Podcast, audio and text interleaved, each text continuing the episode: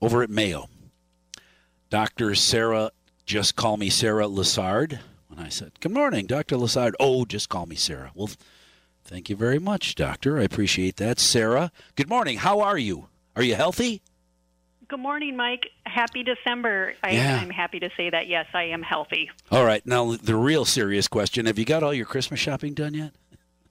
Uh, not not Okay. even close. Okay, well, good. Oh, not close. Well, whew. Now you and I are even more on the same page. What is going on out there? I've heard from more and more people that little headaches and a cough and a fever. It isn't COVID, but it isn't the uh, flu that was initially uh, thought would be widespread across the country. There's more little bugs going on out there. What what's going on out there? Yeah, there is a lot of viral illness that is circulating in our community right now.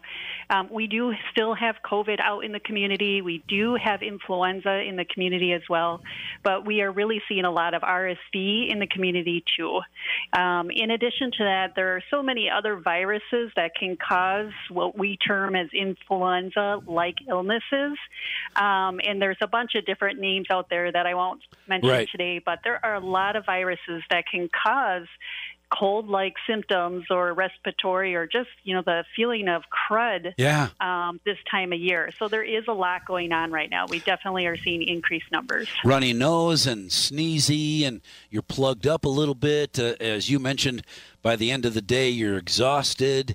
That's a, that's a cold, or maybe it's the flu, but in this case, it might be one of a variety of viruses. So, never mind the antibiotics that have to be prescribed by your doctor. Are we going back to OTC at the grocery store for favorite uh, uh, medications that keep your nose clean and help you sleep? Yeah, we really um, do recommend using what we call supportive care. So when you're not feeling well um, in these situations, we do want to, you know, bring to the community and highlight that in many of these situations, and I would say well over 90% of the situations, what we have is a virus.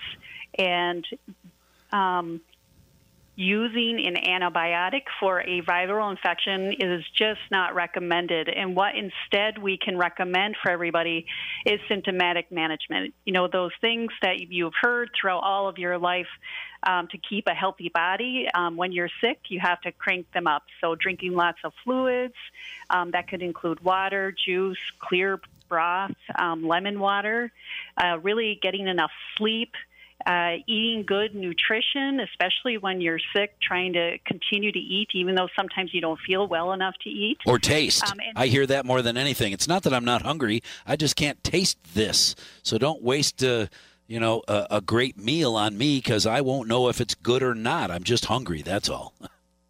Right, but it's still important to get those important Sure. vitamins, Still minerals, and calories in so your body can fight off that viral infection. So even though sometimes you can't taste what you're eating because of the viral infection, it's very important to make sure you keep on your nutrition. Well, and is it does everybody's grandmother used to say, "Feed a cold, starve a fever," or was it "Starve a cold, feed a fever"? One way or the other. Uh, they'll uh, if you treat it, it'll be gone in a week. If you leave it alone, it'll be gone in seven days. Is that still the? Is that still true? That's not the case, actually. Unfortunately, the symptoms of a viral cold or an upper respiratory tract infection can last two, even three weeks. And those coughs that we get with these viral colds can even pro- go longer than that, even up to four to five weeks.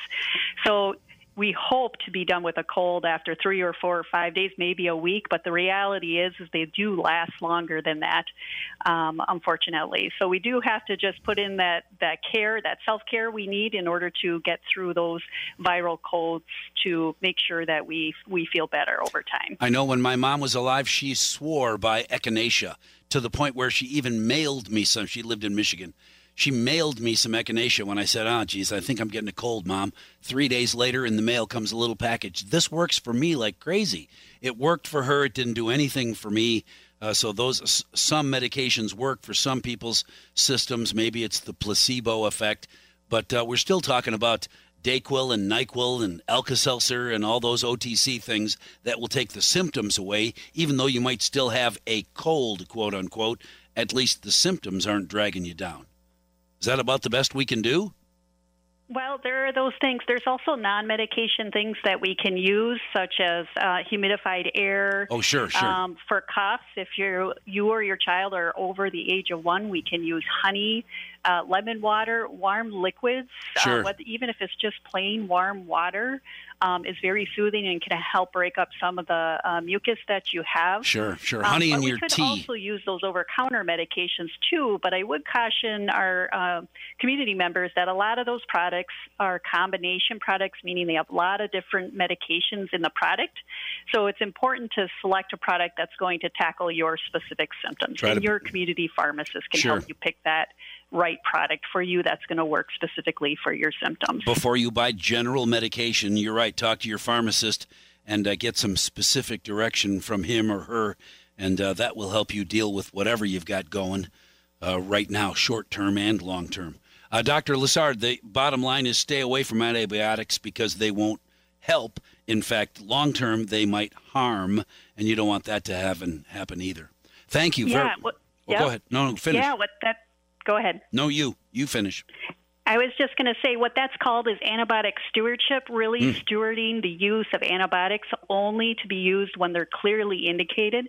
And in viral infections, antibiotics just are not helpful.